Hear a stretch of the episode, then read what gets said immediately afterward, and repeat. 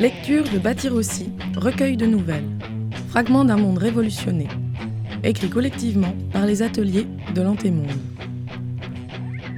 En 2011, les printemps arabes ont ouvert la voie à d'autres révoltes.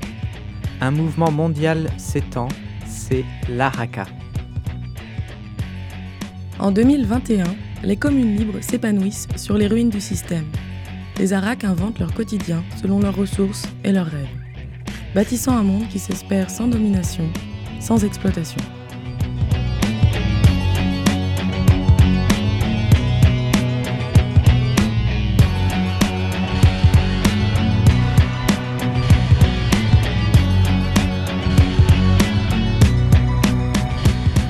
Le mélange théorie-vaisselle. Épisode 1. Mai 2021, midi, Genève, cantine des Paquis. Maude.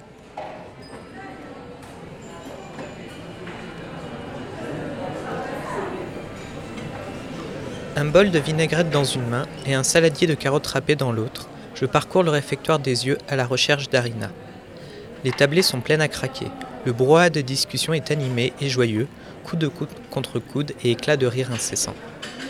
Le plafond est tellement bas malgré les larges baies vitrées, les visages masticants sont plongés dans un clair-obscur qui les rend difficiles à distinguer. Arina est du genre ponctuel. Je suis sûr qu'elle est quelque part dans cette foule, mais où? La salle semble seulement remplie de types braillards. C'est la fête de la bière ou quoi? Non. Simplement quelques mecs au milieu des autres qui parlent fort et rient à gorge déployée. J'ai l'impression de ne voir qu'eux, à cause de leur voix qui porte au-dessus du vacarme ambiant. Je passe d'une silhouette à l'autre, cherchant Arina. J'ai beau scruter une centaine de visages, aucun n'est assez rond, aucun n'a ses yeux foncés, ses traits nets et beaux, son nez fort et sa petite balafre sur la joue. Quel bruit Cet ancien restaurant est devenu cantine, et insupportable mais génial. Les cuisines sont très fonctionnelles, sans être spécialement grandes. Elles sont séparées du réfectoire par un immense comptoir en zinc où sont déposés les plats en libre service. Derrière le zinc, on entrevoit la vingtaine de cuisinières qui s'agitent dans une merveilleuse cacophonie parfumée. Comment Arina est-elle habillée aujourd'hui? La dernière fois que je l'ai vue, elle portait une robe sombre par-dessus un vieux jean pour cacher ses rondeurs. Trouver son foulard parmi la foule de cheveux découverts ne devrait pourtant pas être compliqué. J'ai du mal à me concentrer, comme si tout ce bruit me bouchait la vue. Par-dessus les discussions, ce sont les grincements stridents des couverts dans les assiettes, et les chocs brutaux des verres et des plats qui me vrillent les oreilles. Rien à voir avec l'ambiance feutrée de la cantine de la poterie où je me rends habituellement. Là-bas, il n'y a pas de grande salle. La cantine est installée dans une série d'anciens appartements en enfilade sur trois étages, avec une myriade de petites pièces, comptant rarement plus de 4 ou 5 tables chacune. Les fenêtres sont toutes à double vitrage, avec des persiennes pour tamiser la lumière. Et dans cette ambiance très douce, où les convives chuchotent plutôt qu'ils ne parlent, on n'utilise exclusivement que des baguettes ou des couverts en bois ou en plastique pour réduire au maximum les nuisances sonores. Ici, au contraire, c'est impraticable pour les personnes sensibles de l'oreille, ce qui me rend un peu triste mais c'est un lieu unique où on se sent ensemble, où on rigole fort. C'est la cantine des Paquis. Et puis, il y a le lac, visible depuis les baies vitrées sur trois côtés, le vrai luxe. Sur le quatrième mur, au fond de la cuisine, sous la peinture et les coulures de graisse, apparaissent en nombre des slogans tagués il y a dix ans. Militaires, faites-nous plaisir, jetez-vous dans le lac. Moins de cow-boys, plus d'apaches. Une autre fin du monde est possible, ce dernier, je ne l'ai pas vu si souvent, moins que Un autre monde est possible, qui semblait être un cri d'espoir populaire d'après les livres des années 2000. 2 à 300 personnes mangent là midi et soir. Contrairement à la cantine de la poterie, ici on ne fait pas les petits déjeuners. Mais il y a un super service de midi sandwich pour celles qui ne bossent pas à proximité d'une cantine. Face au tintamarre infernal, tout effort semble vain. Les boîtes d'œufs au plafond ne font visiblement aucun effet et commencent même à se décoller. Certaines pendouillent par endroits juste au-dessus des assiettes. J'imagine la décomposition progressive du carton-pâte, poussière à la fois sèche de la température ambiante et grasse des vapeurs de bouffe. C'est dégueulasse, mais ça ne perturbe personne. Ça mange et ça refait le monde. Tout va bien ce midi.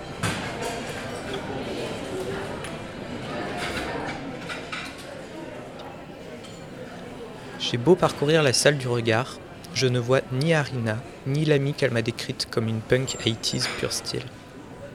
Arina tenait absolument à me la présenter. Elle s'appelle Lydie, je crois, et arrive de Toulouse, en région autonome occitane. Si j'ai bien compris, c'est la première fois qu'elle revient à Genève depuis le début de l'ARACA. Mes bras commencent à fatiguer sous le poids des saladiers quand je les aperçois enfin toutes les deux, juste au bout d'une table d'angle. Arina semble très concentrée sur ce que raconte cette grande femme habillée d'une jaquette noire délavée. De loin, je lui donnerai la quarantaine. Elle a les cheveux en pétard, moitié décolorés. Quand mon regard accroche enfin celui d'Arina, elle m'invite à les rejoindre avec des gestes amplifiés par sa tunique ocre. Dans un même mouvement, elle hoche la tête à ce que raconte Lydie et pousse énergétiquement la brochette de mec coincée sur le banc entre la table et le mur pour dégager l'espace qui lui permet de décaler sa propre chaise. L'ensemble fait un beau ballet gesticulant. Pendant que je pose la salade sur la table, Lydie se tord vers l'arrière et étire un de ses bras qui me paraît, l'espace d'un instant, ridiculement long. Elle attrape une chaise supplémentaire qu'elle traîne jusqu'au coin de la table. Puis elle me prend par la manche et m'assoit presque de force, m'agrippant l'épaule comme si elle me connaissait depuis toujours. Maintenant, coincé entre elles deux, j'essaie d'attraper la conversation en route. Lydie m'explique, la main toujours sur mon épaule. Je racontais qu'il y a une paire de semaines, on a dit au revoir à André. Arina me presse discrètement le bras pour me souhaiter la bienvenue, alors que Lydie me regarde droit dans les yeux. Toujours sans se présenter, elle m'interpelle avec une familiarité qui me bluffe. Bah voyons, Maude, tu l'as déjà croisée, André. C'était la doyenne du collectif euh, Pain du Petit Lancy. Oh, une vraie carrière de squatteuse genevoise. Indécollable de Genève d'ailleurs. Je sais même pas si elle en est sortie une fois, plus d'un mois dans toute sa vie. Alors quand elle m'a rejointe sur Toulouse en janvier dernier, oh, âgée comme elle était, ah ça m'a impressionné. Hein. Notre maison ne devait être qu'une étape avant de descendre à Perpignan voir son fils.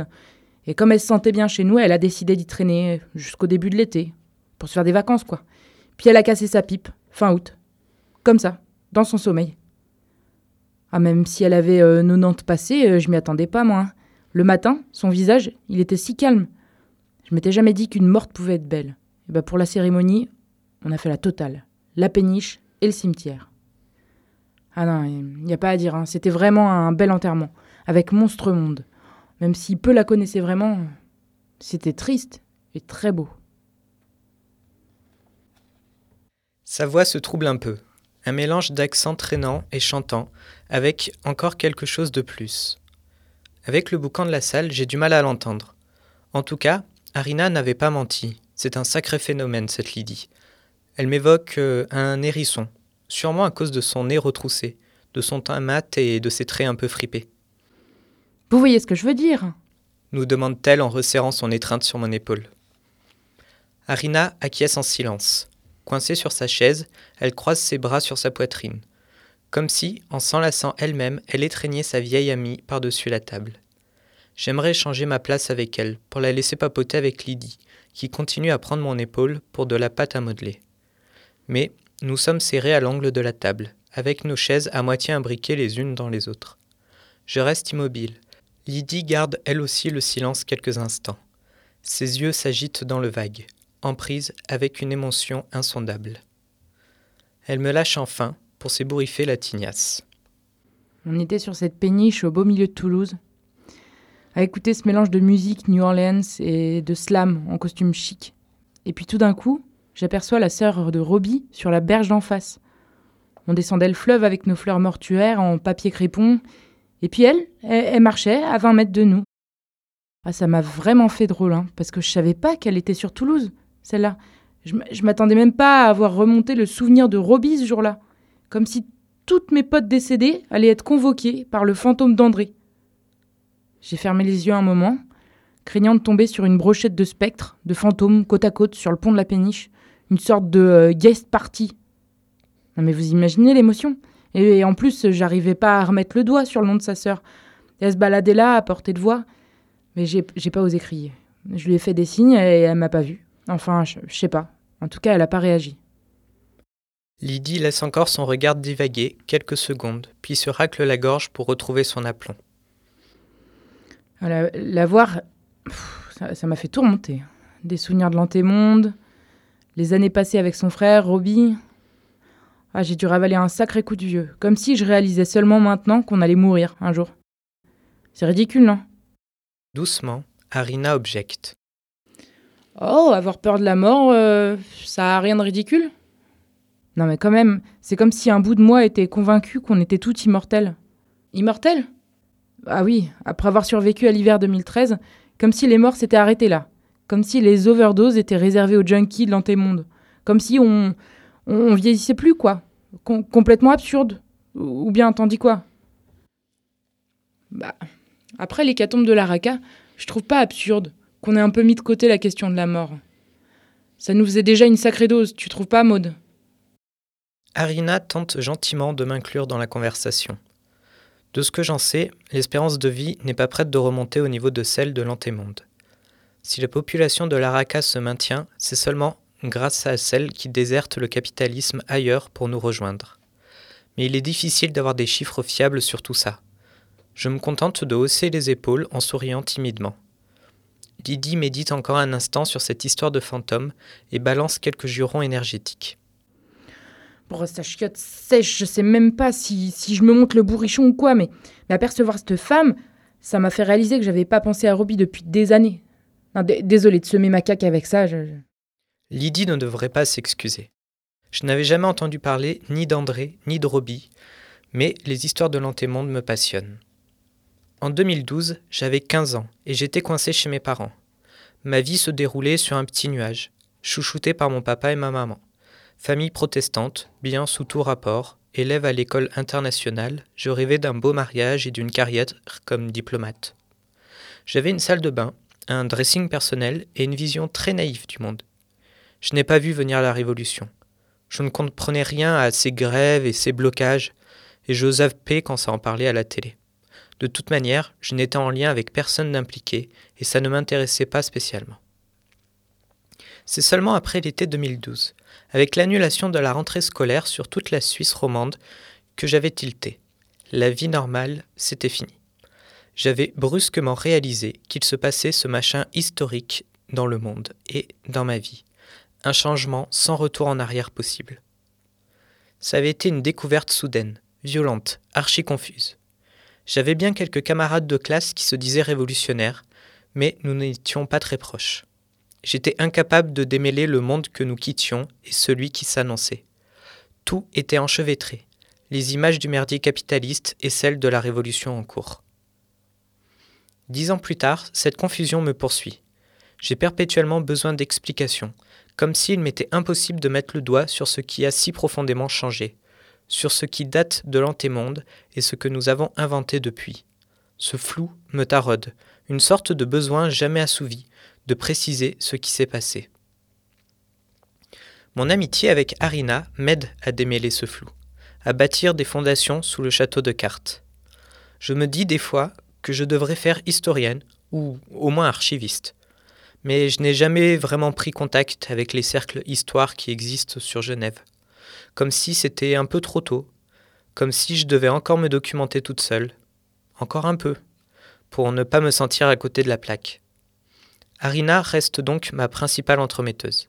Elle me présente régulièrement des gens, me passe des livres. Et moi, j'absorbe tout ce que je peux. Les récits officiels, la litanie des hauts faits, le contexte géopolitique d'avant. Ce que je préfère, ce sont les histoires que nous ramènent au quotidien des années 2000. Avec seulement cinq ou six années de plus que moi, Lydie et Arina ont comme une génération d'avance. Pendant que ma mère me planquait sous une couette en espérant que ça passe, elle, elle vivait l'Araka sous Guarana. Retrouvez l'intégralité de Bâtir aussi, un livre sous licence Creative Commons, sur antemonde.org.